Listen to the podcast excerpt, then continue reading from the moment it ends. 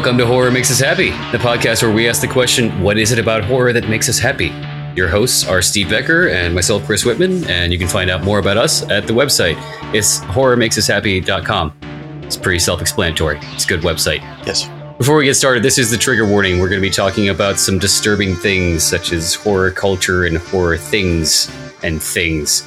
But no, seriously, uh, we're going to be talking about some dark things, you know, topics such as. uh, Potentially. But we're potentially going to be talking Yes. about. Look, this is the liability section, all right? We're going to be talking about things that could involve subjects that could be sensitive. So Trigger if warning. things like that offend you, maybe take a moment, think about it, and come back. But uh, if that's your cup of tea, listen to us talk about messed up stuff. Right. Uh, and also, if some of these episodes do go a little on the long side, so if things, for whatever reason, you need to dip out, uh, we do strongly suggest you come back and check out the last 15, 20 minutes. Usually that's some good stuff too. Coming up in the future, we're going to be speaking with Rodrigo Godinho, president of Rue Morgue website and Rue Morgue TV, Tyler Doupé, managing editor for Wicked Horror TV, and staff writer for Dread Central. But today we have the company of Rebekah Kennedy, an actress and producer best known for such works as Two Witches, Bastard, A Dark Foe, and House Hunting. Hello. Welcome to the show. Hi, thanks so much for having me. Yeah. Our pleasure. Before we get into the meat of the interview, you want to uh, pitch whatever it is you're currently working on? Uh, yeah, so as you mentioned, uh, Two Witches, it is actually out now on Arrow Video for those that, um, you know, want to start their Halloween right now. If you don't have Arrow and you don't um, want to do that, they do a free uh, 30 day trial. If they don't want to do that, it'll also be on Amazon, iTunes, VOD, all those good things on the 17th, and a gorgeous Blu ray on October 18th. Nice. Yeah. So, and it's in the US, UK, Canada, and then also um, internationally as well, like Australia, New Zealand, um, all those good places. So, people should Wow, hopefully cool. check it out.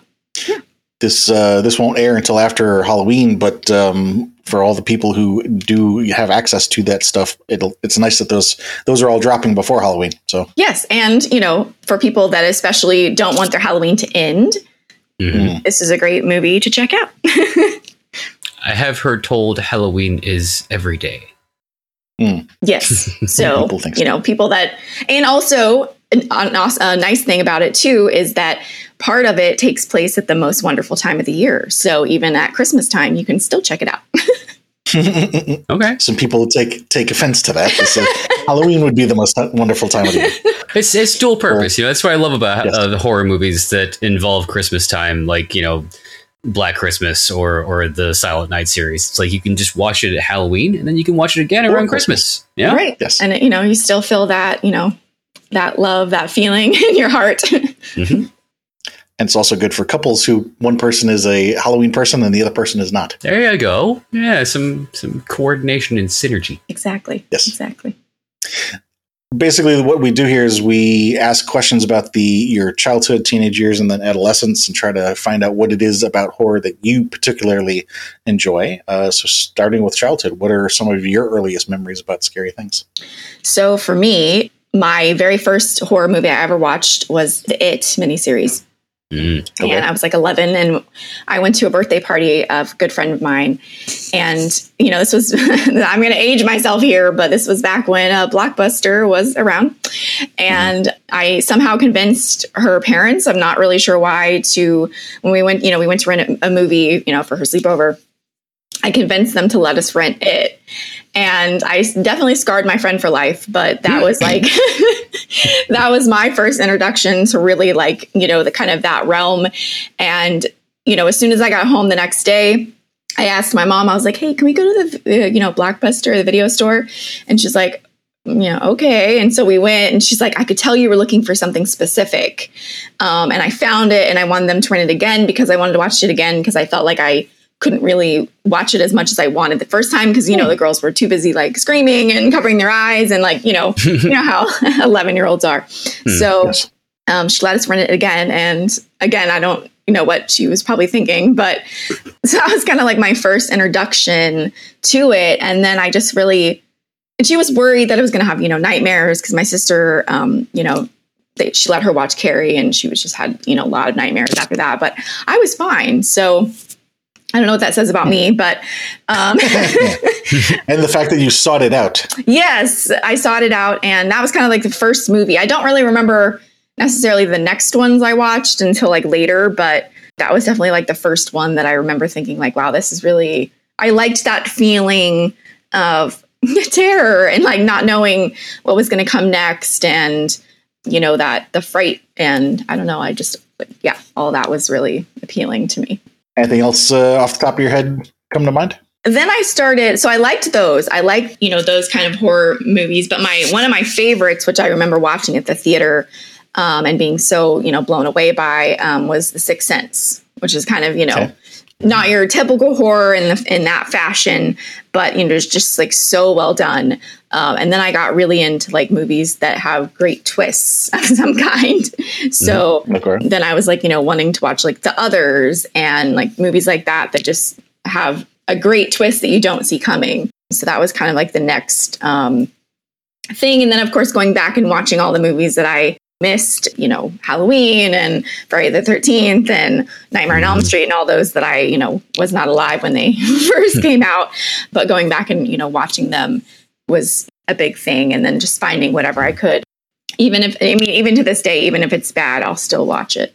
Mm-mm. So would you say that like watching the It miniseries and uh, and Sixth Sense at a young age kind of I don't know triggered or, or uh, began an interest in horror, and that's when you had you like started seeking them out and going back and watching all the ones that came out before you were Yeah, definitely. Yeah, definitely. That was definitely kind of gave you that feeling of like, okay, what else is there out there? Yep. You know, like once you discover one thing, you're like, what else? You know, and my parents are fairly, you know, conservative in the fact that like they wouldn't just let me watch anything, you know, especially if it was rated R when, when I was really young. Mhm. They would, you know, watch it first and or even PG 13 when I was really young, just to make sure that, you know, they like trying not to scar me for life. But Right. but yeah, that definitely was um I think the beginning of like trying to find whatever I could. And then I, you know, at the time of of course I never imagined um, acting in them. So that was kind of a, a nice um, happy accident.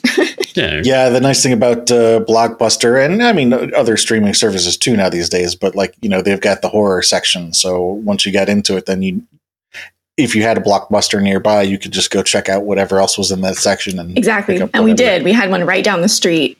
And you know, this was obviously before you could just like Google Mhm. what uh, what is out there. So yeah, so I'd go and like scour the you know this like you said the section of horror, and I was like, what what else can I haven't I seen um, that looks good? Did you? So you mentioned your sister had watched Carrie. Were there? Did you have anybody in your family who were fans of horror, or Yes, my dad, my dad, and my dad's side of the family. I don't know about so much my grandfather, but my grandmother definitely. Like she doesn't get scared at anything. Like we'll take try to take her to scary movies to try to get to her, and she like won't jump. Like she has like she's like a stone wall. like I'm like trying to find a movie where that makes her like actually scared. Uh, maybe she's scared inside and is good at pretending. I don't know Hmm. but like you know my mom will be like you know screaming in the theater and my grandmother's just like you know like, Eh, exactly but my dad my dad I've loves seen worse? yeah exactly she's like i've been around my dad loves all that stuff and he again same he'll watch kind of even if it's bad like so we share an amazon account so um, i can see like when i get on there you know you can see what people have watched recently Mm. and at the bottom you know recently watched it'll just all be these like really awful looking like you know kind of thriller horror monster kind of movies you know like the the sharknadoes of the of the crime but not you know not that movie specifically Hmm. so that i think i definitely got it from them for sure Yeah, it made me wonder if you had maybe even seen him watching some sort of horror movie or or something like that before being introduced to it because you said it you were 11 years old by that point. yeah And that's I mean that's 10 years to potentially have seen him watching something. Probably. Yeah. I I sure that I did. I don't necessarily have memories of it, but I'm sure I do remember like cuz they he also likes mysteries as well. So I do mm-hmm. remember them watching a lot of like Murder She Wrote. Obviously that's not scary, but It it, kind be. of it can be and you know they would say like I was like 4 or 5 and they would think that I wasn't paying attention Mhm. because I'd be like playing with my toys or something on the floor while they're watching and then I would say something that would like relate to the show and they're like, "Oh, she is actually watching." Mhm. so I'm sure that all of that kind of influenced um, and his love. Or they waited it. until they had put you to bed and they thought you were at, in bed, but you're like sitting at the door with the door cracked. exactly because they would yeah they would always bring out the popcorn and the soda when I went to bed and I'd, and I'd be so sad to miss it you know I can remember I, I grew up in a number of different places, but the house we have in eh, have halved the, the Words. the place yeah. The place that we had in Wisconsin was a two story house and the bedrooms are on the second floor. And my bedroom like if you went up the stairs there was a like a, a landing of a flight and then you'd come back around. And my bedroom was the first one there.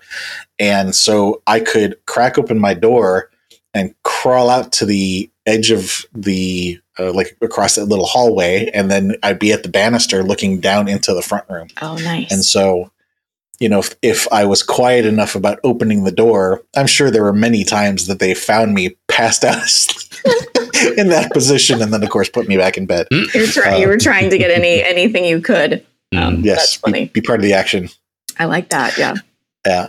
So, also with childhood, did you? I'm guessing participate in Halloween. oh yes oh yes I never I, I I don't remember dressing up as in anything necessarily scary. Um, I was like my grandmother would make a lot of my costumes. So like one year I was a pin cushion. Huh. People, Okay. Yeah, that's that better be an easy one to do. And people thought I was a tomato, but I even had.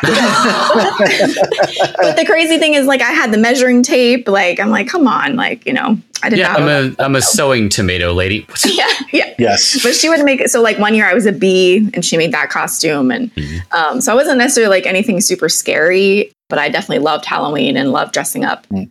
doing all of the halloween activities and i still still to this day do like we just went to halloween horror nights at universal studios last weekend so still still participate in all of those fun things Are you in Cali or Florida?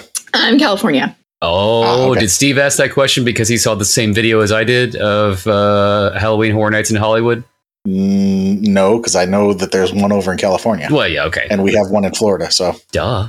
yeah i haven't been to the one in florida but It's it's good.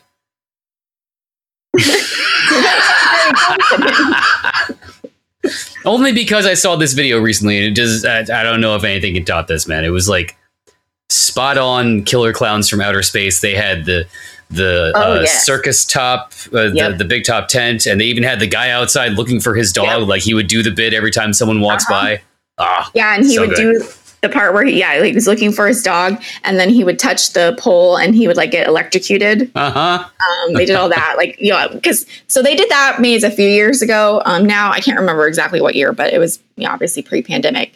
Hmm. and we had never seen the movie and so we watched the movie and you know it's, it's so fun and then we went and did the the maze and it's like spot on to the movie. Like it's creepily so they did such a great job emulating that the movie with the with the maze. And it you know it's being pretty it's pretty scary with those those clowns are pretty creepy so. I'm sure they did the same thing over in Cali, but I know uh, we had gone to the one here in Florida a couple years again, like you say, pre-pandemic, and one of the things that I remember enjoying about it was they would have these uh, people in costumes who would run around through the, the crowd with um, with chainsaws that didn't have chains on them, but they Yeah. were working chainsaws otherwise, Yep. and they would turn them off every so often. And kind of just like hide out and then find a group of people who were walking slowly but not really paying attention to their surroundings and they like sneak up behind them and then start the chain the chainsaw right behind them to Yeah. yep freak them out yeah that was uh, that's always fun we love like because when we go we always do the express pass because the lines get so long you know who wants to wait three hours for you know five minute maze but Right. so we'll you know we'll people watch at some point you know take a break and sit down and like we love to watch the the guys you know or or women creep up on people that are totally not paying attention Mhm. and you know and of course like the more scared you act the more they go after you like that's you know how it works so Yeah. you know somebody will scare them and then you know then they freak out and then they like try to run and there's somebody else there and it's you know it's really fun to watch all that Yep. for sure did you have any scary dreams when you were a kid? Ooh. Yeah I mean for sure i w- i would have like those moments and maybe this was after i watched something.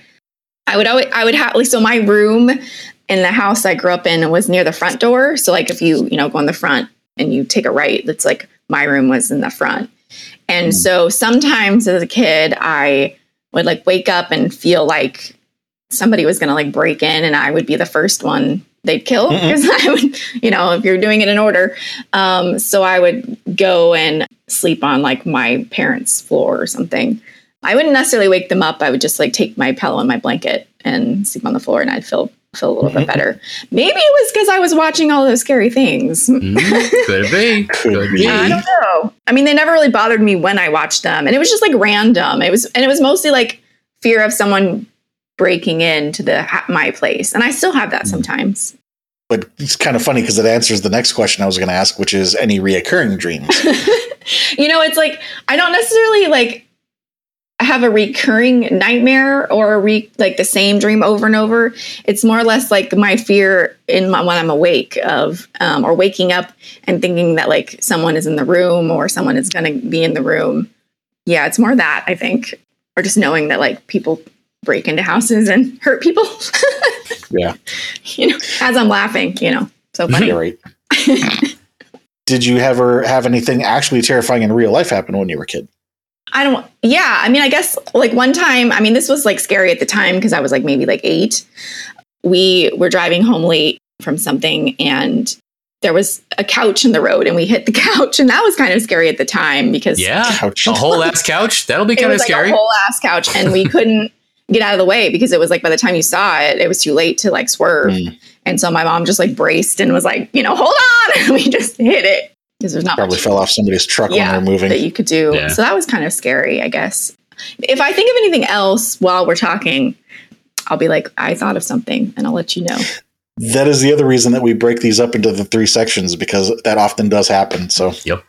Reverse, uh, inverse of that question. So, was there a time in your childhood when you felt completely calm, safe, blissful, at peace? Ooh, that's a great question. I think when I was younger, so I've wanted to be an actor since I was like four. Like my mom took me to my first play, and I and I it's children's play, and I saw it, and I immediately was like, I want to do that. And My mom was like, Yeah, okay, you're four. Like, what do you know? Um, probably not that that mean, but um, you know, it's like I had and everybody else. Right, exactly. I had an older sister who was doing a lot of stuff. I was doing a lot of stuff. It was not really in the cards at the time. And I felt like very, I kept bringing it up and I felt, you know, it's not like my parents weren't listening. They were super supportive, but I probably felt very restless and really finding what I wanted to like to do, I guess. Cause, you know, a lot of kids played sports and um, I tried and I was terrible. I did dance, which that that was um, I did well in that, but you know I didn't have like those the sports that you know a lot of kids were doing. Mhm. So when I was twelve, finally, um, I tried out for the cheerleading squad and I didn't make it, which was really sad. Um, and all my friends were doing it, and I was really devastated. And finally, my mom was like, "All right, do you want to?" Still try this acting thing. And i was like yes i do. So she found me like this children's theater that basically like anybody that wanted to be in it could do it. Because she's like i don't know if you're gonna like this. Like i'm not gonna spend a bunch of money on like just Right. you know it's like minimal money. See if you even like enjoy it. And then we'll go from there. And she put me in there and then i literally never looked back. But at the time i remember just like just like having a, this feeling just like so much joy and like this is home and this is where i was meant to be Mm. and then i just like never stopped and so i really had so much fun and joy and, and peace doing doing that and just knowing that like what's next and enjoying the experience and not feeling all that pressure of like needing to like land work quote unquote because people were there was no no one counting on me to to you know pay anything so right. I'm curious about when you say that you felt like this is where you were meant to be. Do you have any idea why that might have been? I think it goes back to like the, that feeling, that feeling of like of just utter joy, the the peace, the I knew I was like this is what I want to do for the rest of my life. I don't even know necessarily at the time if I knew why. It just felt right. It's like when you find that thing you're really good at. And then back then I don't even know if I was that good, but I just felt like this is what I'm supposed to do. I don't even know. I don't even know necessarily why. It's an interest. That's a great question because I've never really thought about like when you find that thing, like why, why, how do you know? Right. being called to to it is interesting, but if you can figure out, like, put your finger on what about it calls you calls you to it is both interesting and a separate conversation sometimes. Right. Cause like now, you know, obviously like I know that, you know, I love acting. I love figuring out the character and how they how they work and how they tick and how they're like me and not like me and being on the set and you know or on the stage rehearsing or you know working with other actors direct you know it's like that now i know all of that now. Back then it was mostly for fun. I wasn't necessarily you know i wasn't working on characters. I was Right. just you know because i the first time i went in i missed the audition so they just you know started putting me in scenes. And then and i think you know maybe while i was doing it i was having so much fun that that was like that felt right versus doing something that isn't fun or doesn't feel fun and like forcing yourself to do it because you're quote unquote good at it but you're not Right. actually enjoying it. And that's the tough the tough question to answer is to to go well, well why does the why why is this fun for me? Why do i enjoy it so much? Right. I know for me like it it didn't come to me until many years later but uh so i my day job quote unquote is i work in it i'm a network engineer and specifically network engineers our role is to build circuits between uh, different sites and build build the networks that allow communication among different computers and different systems. And it wasn't until many years later that I saw a connection between that and also something else that I enjoyed doing in my personal life, which is if I have friends who are having a conversation but they're not quite understanding each other, I would I always have enjoyed playing mediator Mm. and helping them. Like, because sometimes you'll have a friend, friends who are saying the same thing, but they don't realize that they're saying the same thing Hmm. yeah and you kind of have to explain to them no you, you you're on the same page this is you know you mean this and you mean this and then they go oh yeah yeah yeah but the common denominator in both of those things is facilitating communication Mm. but i didn't i couldn't f- figure that out until many years after i had already been into the career. And then when i realized that i go oh that makes a lot more sense now that because that's what i'm doing with my computer networking is i'm i'm facilitating communication. And and there's also rules that you have to follow in terms of like when you design a network they're like okay we want this to be able to talk to this but we don't want this other thing to be able to talk to that. So you know there's there's complexities there but it's still the same general concept. VLANs.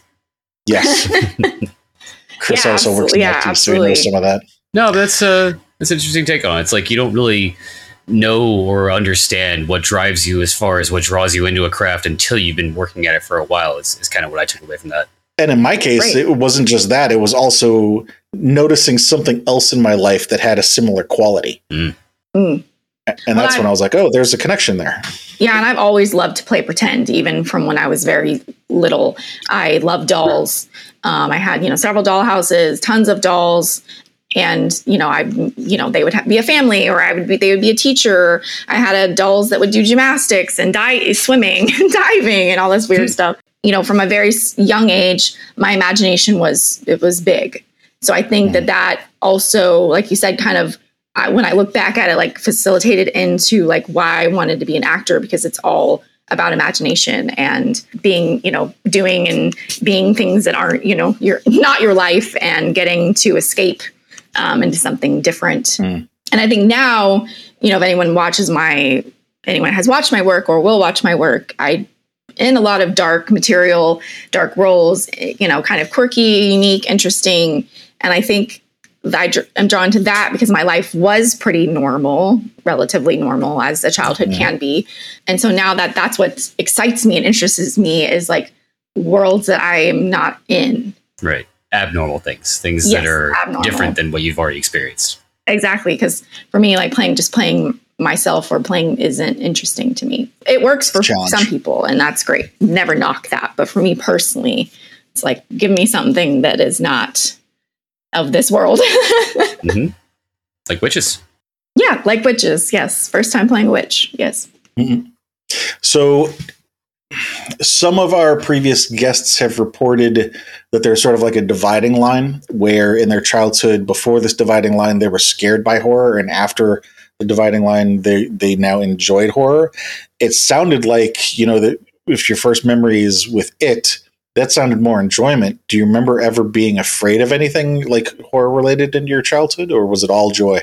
I don't remember being afraid. I mean, there's obviously like some things maybe filtered in because you know you always have those like nightmares, but even you know people, normal people that don't watch horror movies have nightmares. Um, so so those are always there, but there was never a time where I remember like, oh, I can't watch. You, you know, I'm too scared. Like I go to Halloween Horror Nights, like we talked about, because I want to get the scares, and and I'm like disappointed if I don't, if I miss it, or somebody else in front of me gets it. I'm like, no, like that was for you know, like so That was for me. that was for me. so we we have this, you know, because they file you in like. And so, like, we will walk slow so that we get separated from the group in front of mm-hmm. us Okay. and then you know so that we'll get the scares because i'm like we're you know that's what we're paying for is like the is the you know the heart jump and the that you know it's like talking about like wow that was really really good they got you good so like yeah i've never really had a time where i didn't um watch or didn't enjoy it if that's if that Mm. makes sense yeah, makes perfect sense. Shoot, there was. What did I want to ask? Um, oh, uh, did your you mentioned you know having this uh, your father's side of the family was were horror fans as well. Do you, did you ever have any or remember any time then when they maybe sat you down and discussed horror with you or said you know this is this is supposed to be entertainment or this is stuff to laugh at uh, or maybe times that you recall seeing your father or grandmother laughing at something and realizing okay this isn't something that i need to be afraid of? Oh that's a great question. I don't think we ever had that conversation that I'm, now that i'm thinking about it. It was kind of just Understood. Um, yeah, we didn't have a conversation, but we definitely, I think, watching it with them and that, you know, and my dad, seeing my dad's like joy for it and love for them as well, kind of just like was the conversation, if that makes sense. Mhm. Yeah. Yeah, it's a great question. There's a lot of things I've actually never thought about. So these are great to like go back and think. if you know that they're watching things before you are because they are trying to protect you you know Right. when you do then get the approval to see something that can also be part of what takes away some of the fear too because Right, you exactly. you have the confirmation of okay they think that this is that is this is okay for me yeah, it's yeah, like a exactly. nonverbal They- cue.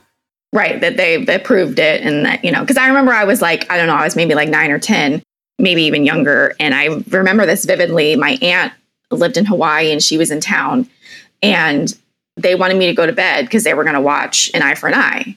And I couldn't, at the time, couldn't understand, like, why would you let me watch it with you guys? Like, that doesn't make any sense. And they're like, this is not appropriate for you, you know, when you're older, you know, like the speech you always get when you're older Mhm. you know, and of course, so I went to bed and like obviously saw it years later. And I understand at the time why they didn't let me watch it, nor should they have, Mm. because that would have been probably too much for me at the time because that's a totally different type of trauma.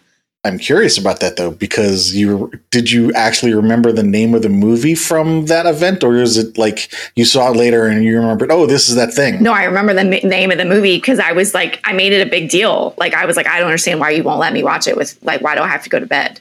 Like, I want to Hmm. watch this movie because they were talking about it. And my mom was like, no, this is not, this is not one that's appropriate. Like, you know, when you're older, you can, you can see it. And like now, you know, it's like I get it now. At the time, I was very upset because I wanted. I didn't. I am still like that i have FOMO really bad, and I didn't. I don't like to not be a part of things. So especially back when I was little, I want so badly wanted to be a part of it. And it was, you know, past my bedtime. It wasn't like they could have picked a, you know, an animated movie, but they chose not to. Like I was supposed to be in bed. said no this is our time Yeah, basically. Which you know, as I don't have kids yet, but as an adult, I understand. Yes. it, I, I was just amused by that because until you answered the question, and I wasn't sure whether or not you had remembered the name of the movie. Like you said, uh, it was around 11. So if you said this was around 9 or 10, the fact that you even remembered the name of the movie that whole time, Yeah. that, that's kind of funny in and of itself. Right. Yeah, I think is it was like I made it such a big deal at the time when it shouldn't have been, obviously. But Hmm. you know, as we as kids, things are huge that are Yeah. really small. Exaggerated. you know, yeah. my aunt was in town, and it was like, no, I don't want to. I don't want to go to bed. Like I want to be a part of things. hmm So let's jump to teenagers. What are some of the, like, if you were to think of the top three impactful things in your teenage years, what would they be? I'd say probably like the Scream movies for for sure. Okay. At least the Mhm. first one. I remember like that was such a big deal. Um, that was a that was um, that was a prominent one I remember, and I can't necessarily like remember always when they came out, but as far as like when I watched it, oh my gosh, my mind's going blank. It's it's the one where the the kids hit the guy and they think he's dead. I know you did I know last summer. you did last Yes, summer. I know you did last summer. I'm like, why can't I remember the, na- the name of the movie? um, that was a big one. You know, it's like all of those um, the the teen um, horror films were like big. As you were a teen. Yeah, of as I was a teen. Yeah, makes sense. Final Destination was that around the yes, same era? Yes, Yeah. Final Destination. That was another one. He's like, I still to this day, anytime I see logs in a truck, right. Like Mhm. that is you want to talk about uh, events that changed your behavior going forward. Yes, so many that. people cannot drive behind log trucks anymore after that film. no, no. We talked to somebody who that actually happened to. Yeah, yeah, and she said she was like just calm as shit. The uh, the person who was in the car with her, or, or she was describing No, it she to didn't have anybody else. Yeah, she was describing it to someone else. and they're like, "How are you not freaking out?" Yeah, Wait, it actually like they were behind it, or actually it actually came out. I think if I recall Both. correctly, it was a smaller version of that, but it, it was basically like a large sapling, like maybe four to six inches in diameter, came through their windshield and stuck through the car Oh and just barely God. missed them. And they were like, "Oh, Yeah. That all would right, well, I'm going to get out of the car now." yeah. that would definitely be traumatizing. Um, that would definitely, yeah. Um, I, I prefer my scares in, you know, in the movies, not in real life. yes, Yes. virtual scares. Yes. Those are the best. Yes. Yes. Yeah, um, yeah, that's that is yeah, that's legit. Yeah, I mean, it's like even times I'm on roller coasters, I think about you know, like I can't remember if it was the second one or And that was the third one with the roller the coaster. third one Yeah. was the roller coaster. Um, yeah, I still think about that. It's like those, you know, those movies really stick in your in your mind as far as like those scenes are very um they did their job. You know, yeah, they I was did about to say well. that means you know success. Uh huh. Yep. All those all those teen teen ones. And I think most of the things that were in those movies, and I haven't, I've seen the first one, but I hadn't seen the others. But like they're all, they're all things that we are all naturally afraid of, even if you hadn't seen the movie. You know, you know about those things, and and so they're just reflecting or or capitalizing on things that we all are all already afraid of Yeah, right. And that So- things that could technically happen mm-hmm. or have happened. or have happened. You know, It's it's, that like even whole- the Occupational horror angle, like things that just you know you encounter in day to day life. Right, like the women in the tanning bed. You know, that like the thing gets like they can't get it out and they're like fried to death. You know, it's like Mhm. that probably I don't know if that's ever happened to anyone in real life, but it's definitely like could. You know, it's like you never know. like all Yeah. of those things, like yeah, they stick they stick in your mind when especially when you're in the situation. You're like thinking about it. even more. right, you're right there. Is like this going to kill me? Mhm, exactly. Okay, so Scream, I know what you did last summer. Final Destination. Um, I think we commented that these are all teen movies, so there was some definite identification in the sense of self-identifying with the protagonists in these movies. Mhm. Anything else jump out to you as being Um, important to you? in teen years. Um, I feel like those were the, the the biggest ones that everybody was talking about, and you know, if you hadn't seen, you were you were uh, missing out. you know, you weren't with it. Yeah, if I think of anything else, I, I will come back. But I think those are some of the ones that I remember the most having an impact. Did you participate in Halloween as a teenager? I did. Um, we dressed up. I, I think I'm pretty sure pretty pretty long because like even just as like for fun, you know. Um, and then there was a point where obviously we stopped, and then um, and back and then college, like you know, you kind of start again. And then even as adults, like I'll go to Halloween parties and everybody's dressed up. It's a big thing here in LA. So if you go to a Halloween party and you're not dressed up, you're like you're the loser. So You can always use that excuse. Oh, I am a sociopath or I'm a serial killer. We look like everyone else. All right, what that, else? Yeah, that was yeah. funny the first five times. or it's I just got off work, shut up, leave me alone. Yeah, or it's like we'll have like a lot of Jeffrey Dahmers maybe this year. Yeah, right. Yeah, because it's an easy outfit. Um, but yeah, no, definitely it was still into like you know into Halloween. You know, I think we had some you know some people had parties and you know with like you know parents were always there when we were young.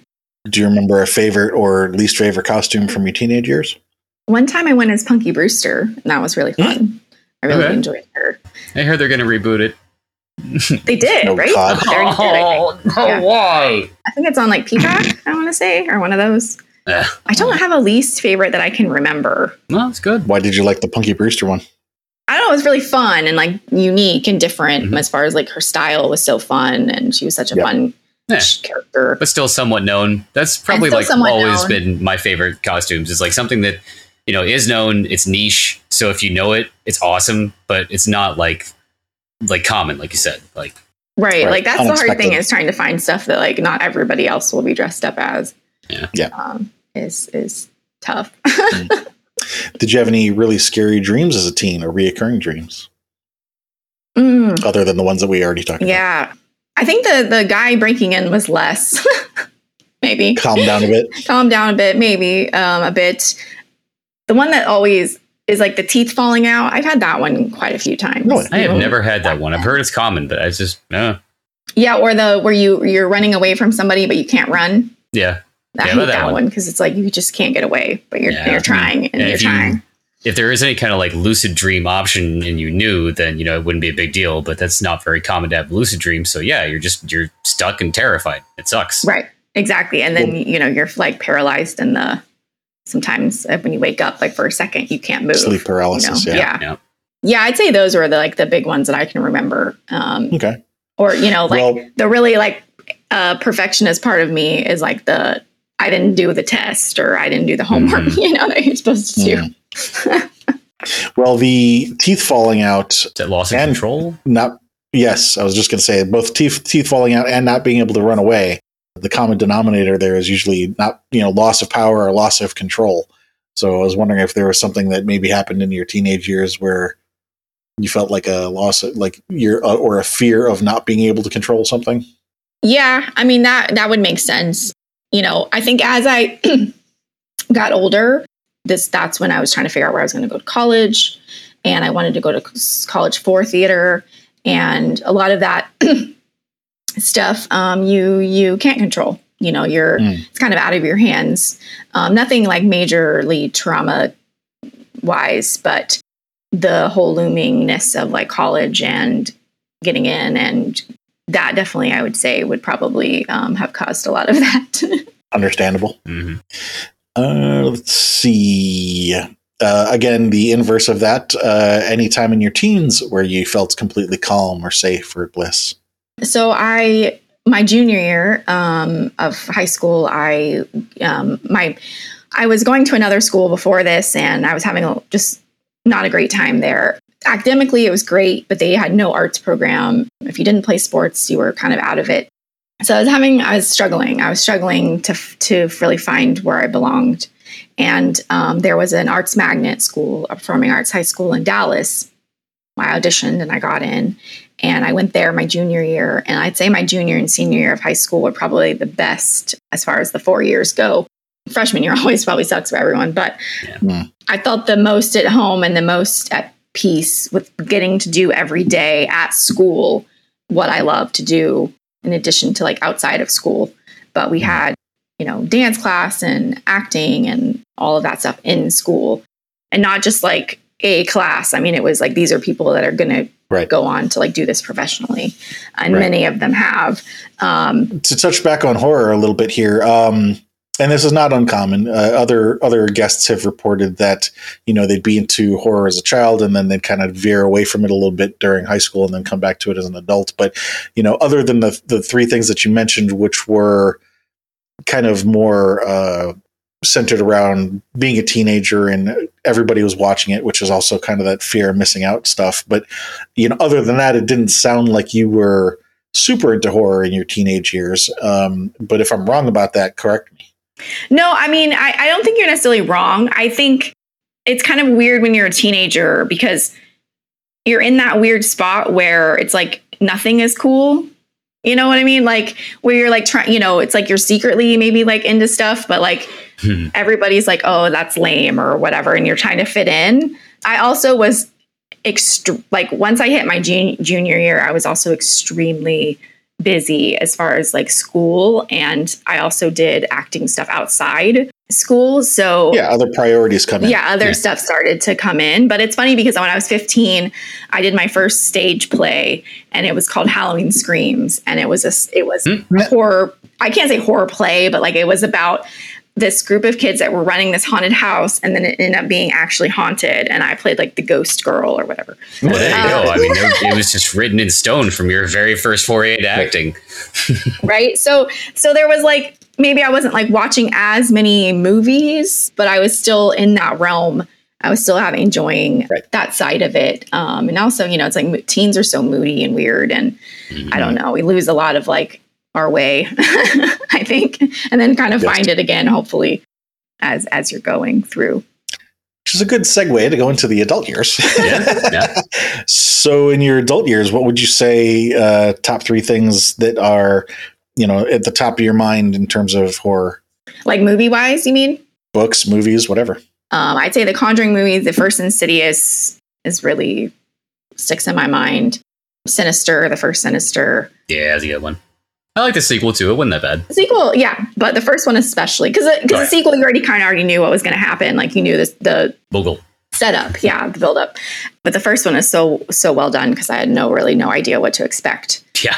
Like when the lawnmower comes out of nowhere. That's Yeah, that is a, a solid jump scare right there. There are a lot of jump scare attempts in movies, but that one that one got me the first time. right.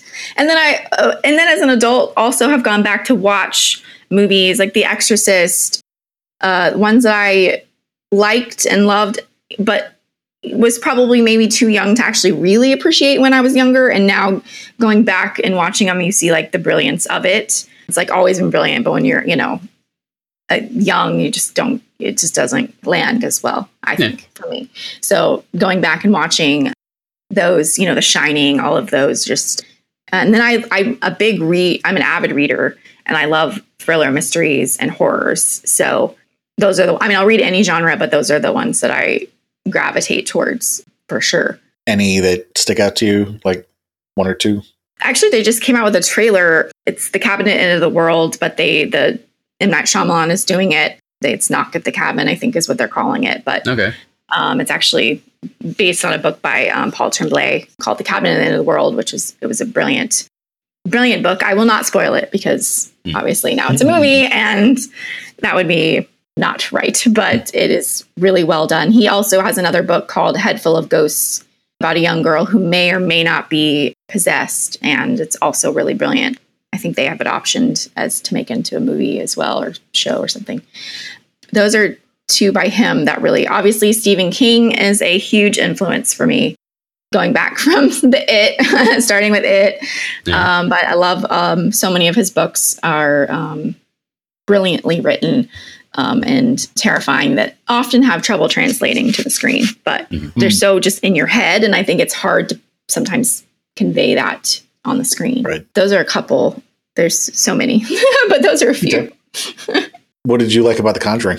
I love paranormal stuff. I love um, Lorraine and Ed Warren really fascinate me. That the fact that the house, the room, that all the artifacts like really exists, and just Mhm. all of that. You know, and it, of course it's a movie, so a lot of it's going to be embellished, and you know, I know there's controversy on, on them as far as like what was real and what wasn't, but I still feel like those are just terrifying because it it feels real to me.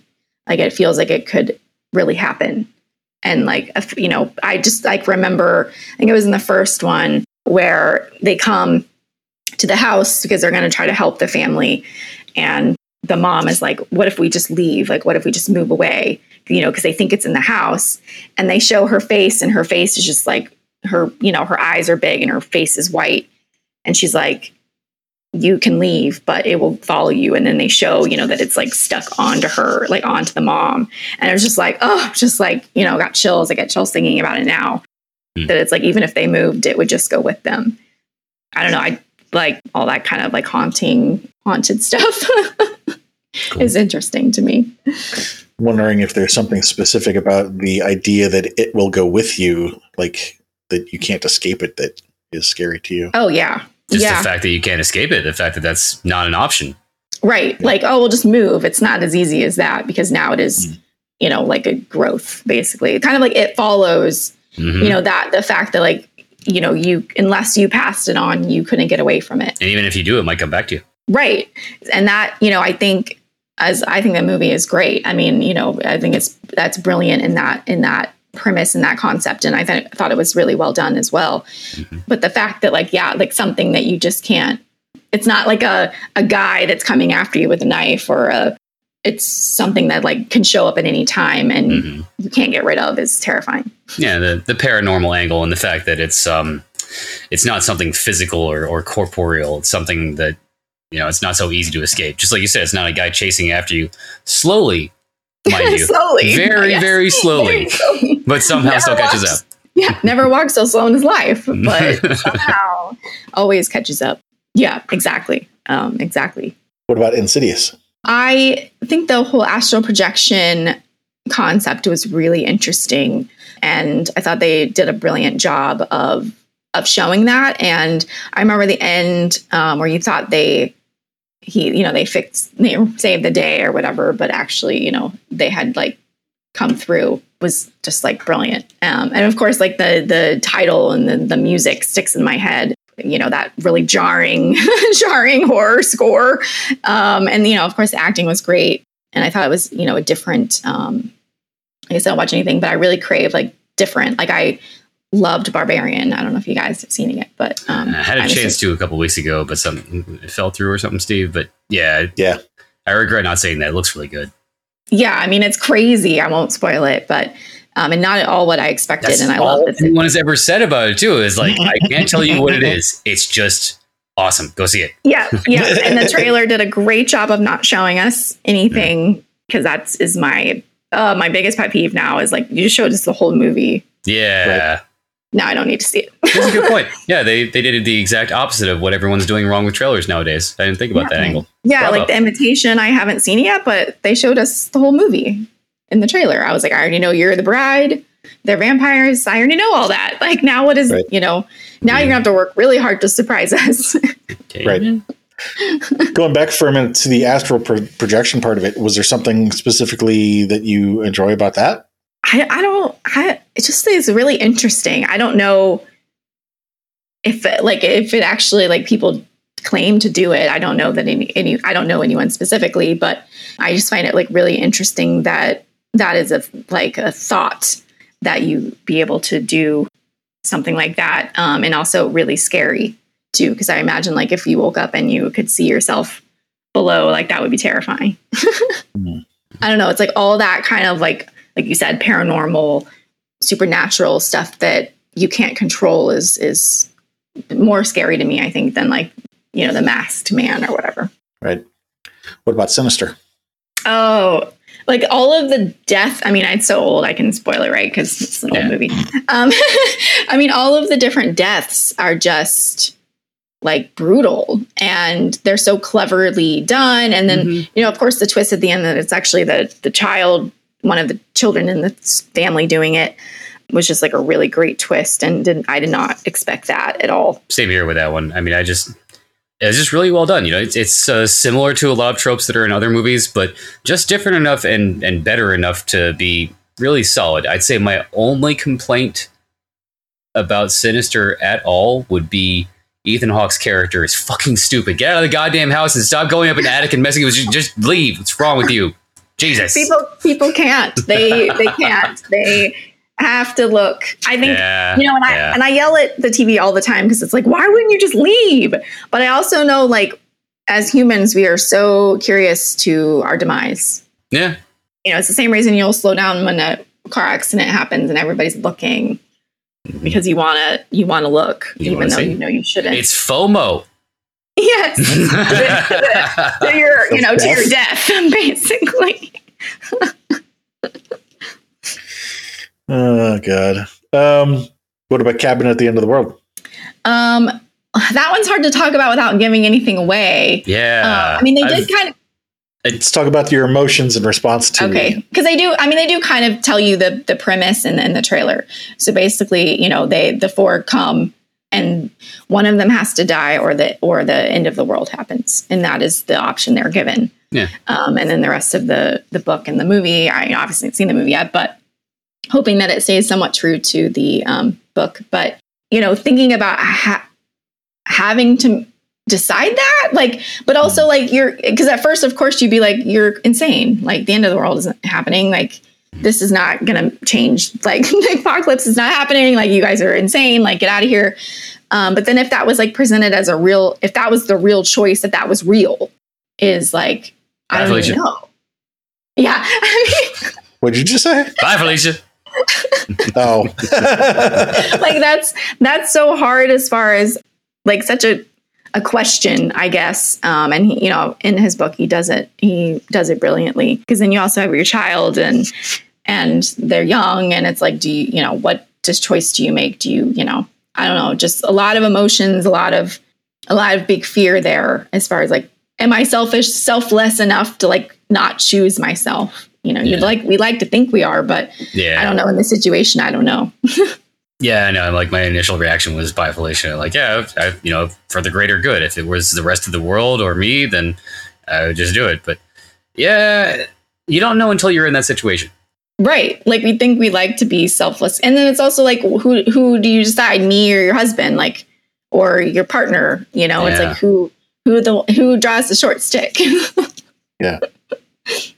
The one who literally draws the short stick, you draw straws. Yeah, you just do that. so easy. Yes. Exactly.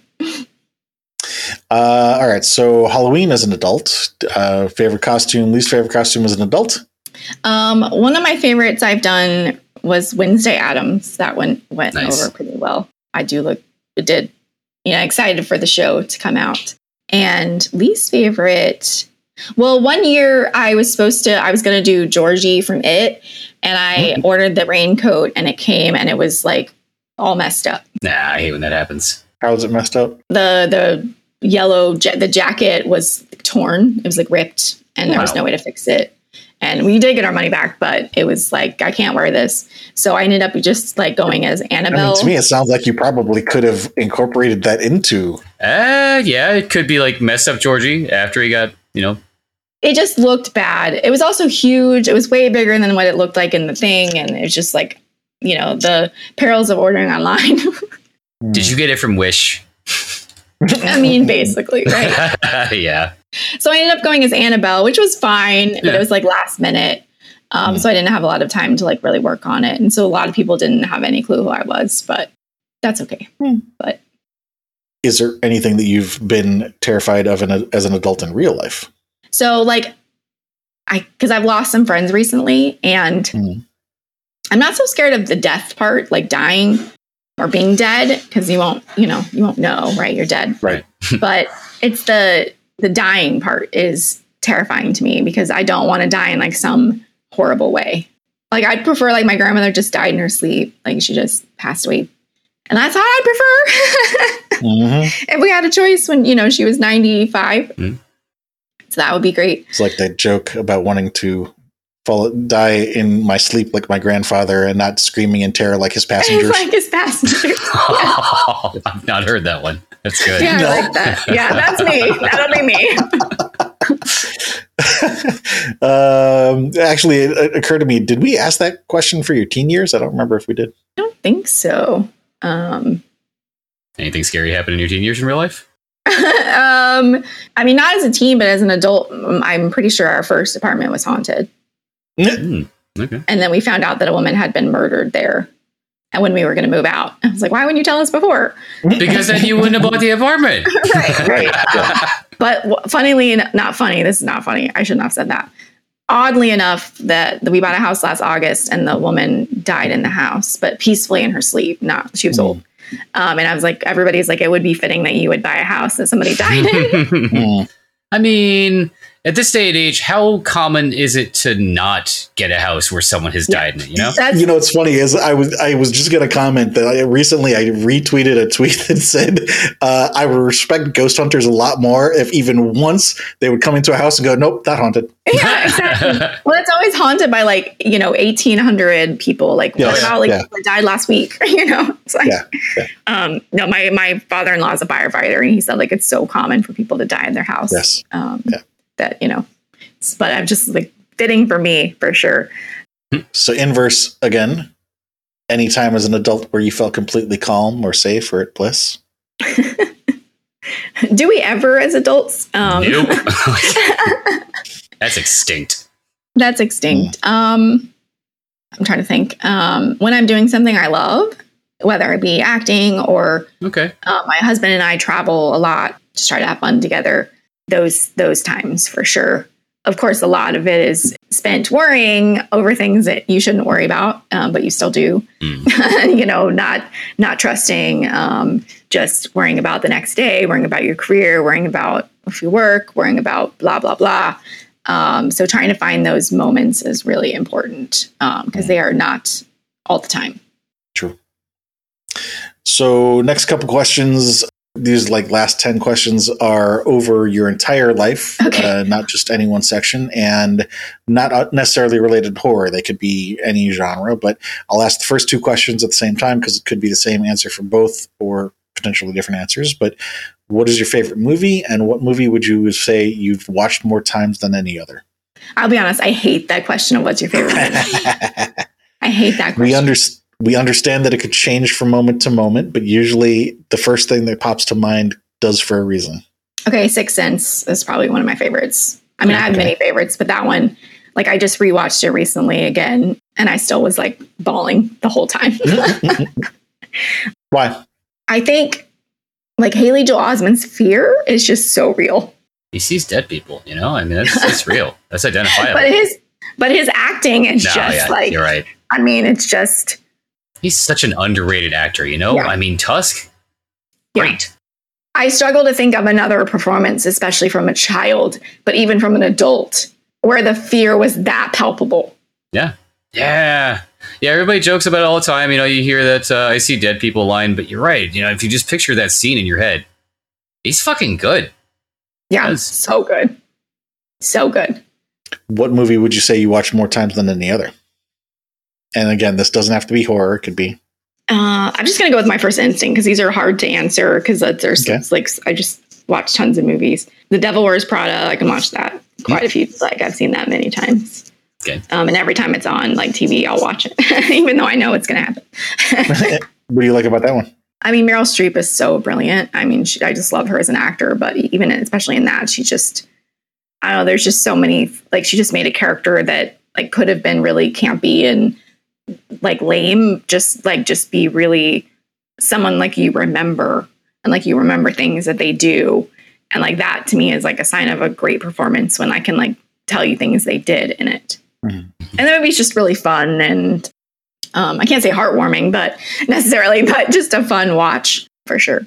So I can understand the auteur part of it, of you appreciating her uh, performance, but is there anything about those maybe quirks of her character that uh, speak to you on a personal level? Mm. Well, because it's interesting because she's see, you know, she's everyone sees her as such a, you know, bitch, Bitch. basically, right? For lack of a better word, but but she runs that place, you know, and not that she is a perfect person and not that she isn't cunning and and she is and she does, you know, some things at the end that are maybe less than like ethical, but but she also is like, you know, that place and does, you know, like it begs the question if it was a man would would he be seen the same way? Mhm. the, the age old question um, where she just takes control of her career and is is unapologetic and there's something to be said about about having like being that confident. And like no and she also knows her stuff. I mean that's the other thing. It's like it's not an act. Like she knows and lives that life um, so there's like you have to respect that too Okay. Do you see any common threads about what kind of horror you like? Cannibalism, occult, metaphysical? Paranormal.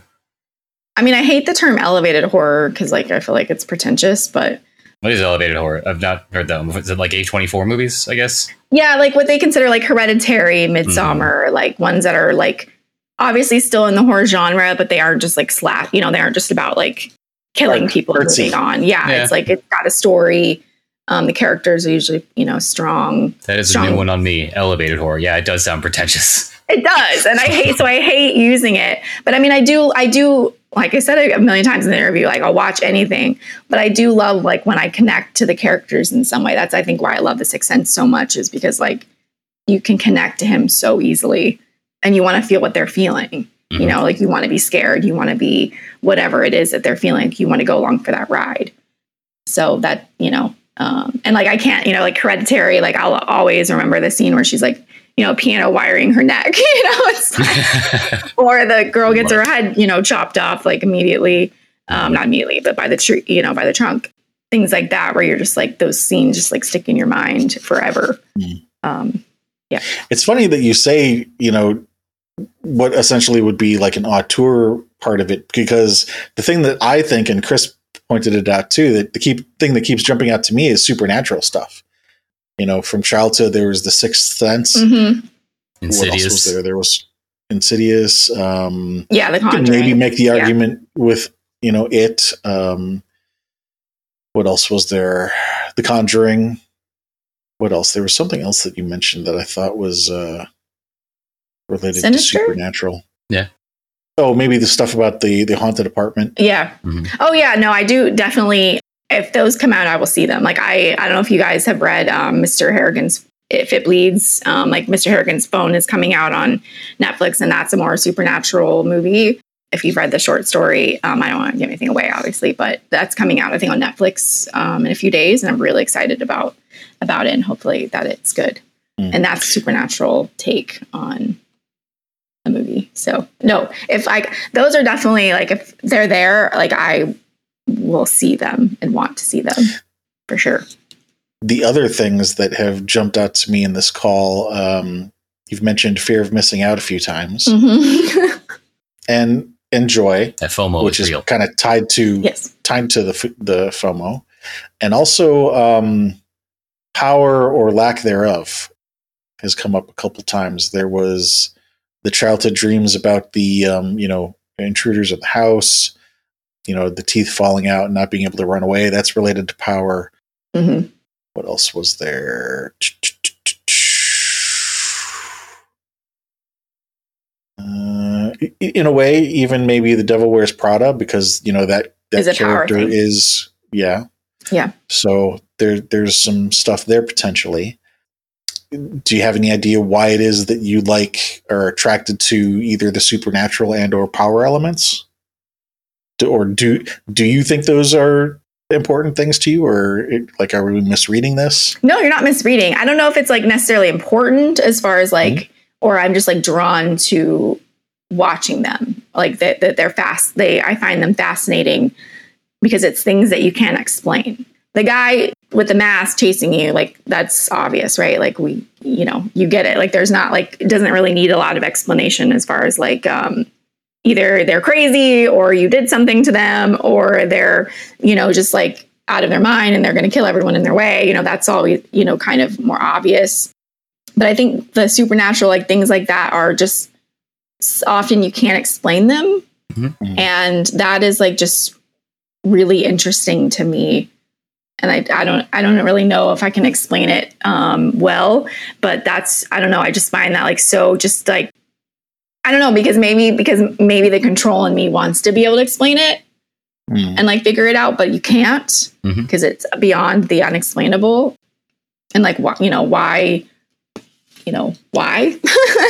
Right. and like, is it a ghost? Is it something else? I, you know, Yeah. I don't know. Like the the the ghosts or do you believe in ghosts? Like that whole thing is just like there's so many ways and ways to go to answer that question, and Hmm.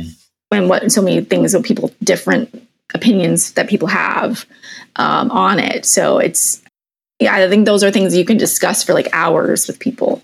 You know, So I don't know. about these fascinations with potentially power or things that you can't control.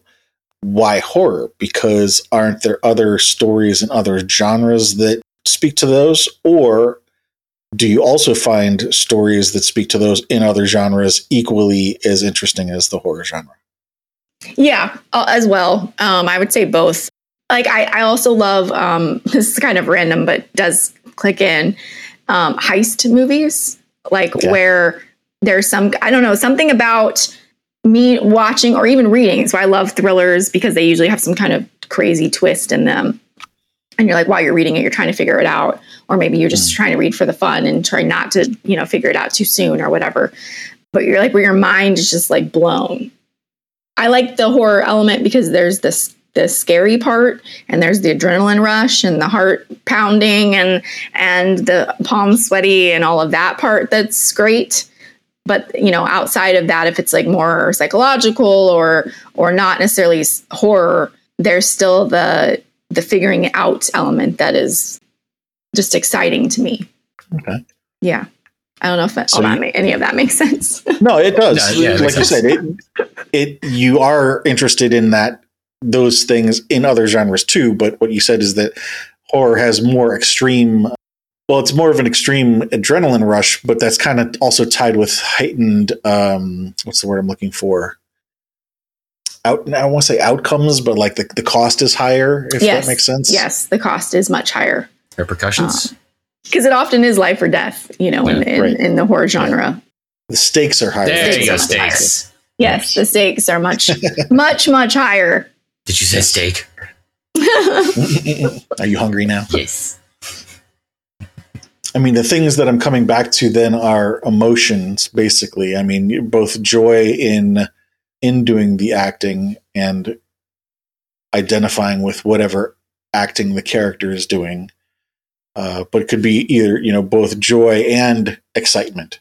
So, I mean, it sounds like those are the big things for you, and potentially maybe like a like if we were to talk about majoring and minoring as if it were a, a, a college uh, degree, I would say you know the majoring in the emotion and the minoring in the power Right. if that makes sense so really just the last question is is there anything that's kind of related to this stuff or or maybe not even stuff that's not related that you've thought of during this call that hasn't come up in the conversation just an opportunity to say something that Yeah. that we didn't ask about No, these are all amazing questions because so many of them I've just never thought about. Um, and so I'm hoping I'm not just like blab- blabbering on and making no No. sense. But, you know, the control thing I think is interesting because there's so much, especially in this business, that is out of your control.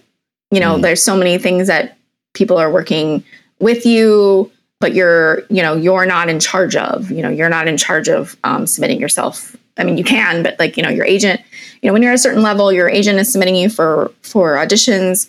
You're auditioning. You know, goes to casting. Casting is deciding who they like. Goes on to producers. You know, on and on and on. And like none of those things do you have control in any of it. and there's also potentially backstabbing too Yeah, yeah, there's that too. right um or it's it's not you know if you it's not a business where you work you know you guys know you know if you work hard you move up it doesn't work that way right so Mhm. I think like part of the control because there is because you can't control any of that it's like okay what can you control? And so what i can control is like the acting part the joy hmm. the excitement the doing the work doing the character. That is the only thing i have control over really because again you don't have control over if people like a movie if they like you in the movie if anyone you know like sees the movie like you don't really have control over any of a lot of the business you just have i have nothing i cannot do anything about Yeah. and as you guys have realized in this call i'm sure that obviously i have some control issues so it's like the only thing No i more than most can control right um, is is my craft and what i what i love and doing and loving what i do and like having that joy Right.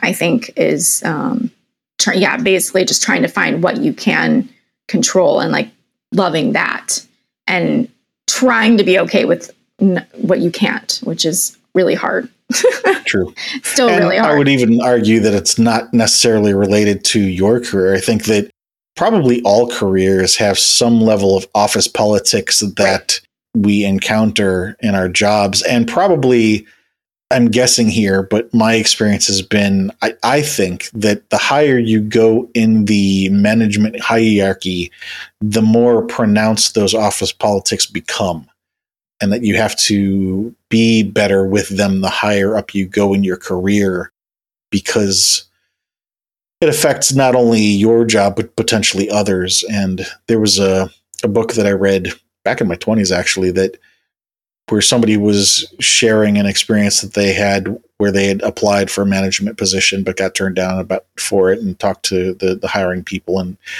the reason that they said they were turned down was because they downplayed the importance of office politics and and Hmm. the hiring manager had said that they thought that that was sort of a an inexperienced attitude to take because there can be good things that also come from office politics, particularly if you're a manager, for example, if you're a middle manager and a project comes up, you know, you sometimes want to fight to have certain projects be assigned to your team because with those projects come the money, the the budget to to pursue that work. And if for example if you were to do the alternate and and never fight for any work to come to your team well then at some point what happens if your team then winds up not having any work you know if the company decides to downsize well your group's going to be the first one that gets cut no no no then so, my team gets to fuck off and do nothing for a week that's how that works well and for for the week of their severance and then they get nothing else so Is that why I've been fired yeah. for so many jobs? so you know but there's like i say there's pros and cons to, that can come from it but to use an analogy that i've learned from counseling and 12-step programs one of the phrases we we learn in in the 12-step programs are sweeping my side of the street mm. and knowing what is within my property and my boundaries it's it's a boundary issue really is learning where the boundaries are and what i'm responsible and not responsible for and that is challenging because what is or is not our responsibility can can change depending on the situation. Right. Something that may be our responsibility in one situation might not be our responsibility in a different situation and and learning to navigate all that stuff definitely is, is a challenge. So I can definitely understand if that's something that has been important to you over the years. Yeah. Yeah, for sure. For sure. That all makes yeah, that would make sense. it's a lot. I mean, it's a lot. It, you know, like I like you said, it's not just my career for sure. This is what I do, so I'm relating it to to it. But yeah. you know, a lot of people I'm sure feel out of control or don't have control um, in many aspects of their life, and it's it's hard to um, sometimes you know let go let of go that of that and let go yeah. of the things you can't control um, yeah. and be okay with that and work on the things you can. You know. Mm-hmm such is life. Yes, definitely. We definitely appreciate uh, talking with you today. Before we wrap up, do you want to again pitch? Uh, I forget what it was that you pitched at the start. I'm sorry. it's been uh, well, it's been a, it's been an interview. We've talked a lot yes. about a lot of things. Yes. Um, yeah, my film Two Witches uh, is out now on Arrow Video, right. or will be out on iTunes, Amazon, all those good things the 17th, but by the time this interview comes out, it will be out uh, for all you beautiful people. It's also on Blu ray um, as well. It's there's awesome Blu-ray um, edition as well for anyone that wants to check that out, and it's great for the Halloween season, for the Christmas season, or any time of year um, for horror fans. Mm. And we'll create a bio page for you and link to whatever it is that you want to on there, is where people you know can catch up with you and find out what else that you're working on. Because we did look on your IMDb page there, you have been in, involved with a lot of stuff, not just horror. yeah, trying, trying to you know work as much as I can succeeding. Mm, understandable. Thank yes. you very much. Well, I appreciate you guys having me. It's been uh, really fun. You guys uh, proposed some really thought provoking questions. So we try. We try. Uh, so thank you, and also to thank you to anybody out there listening. Again, please do come visit us at horrormakesushappy.com. Uh, we got a list of people there that we'd like to we'd like to interview. If you would like us to add anybody to the list or can help us get in touch with anybody who's on the list, let us know. Uh, other than that, if you like what we're doing, tell a friend. Thanks.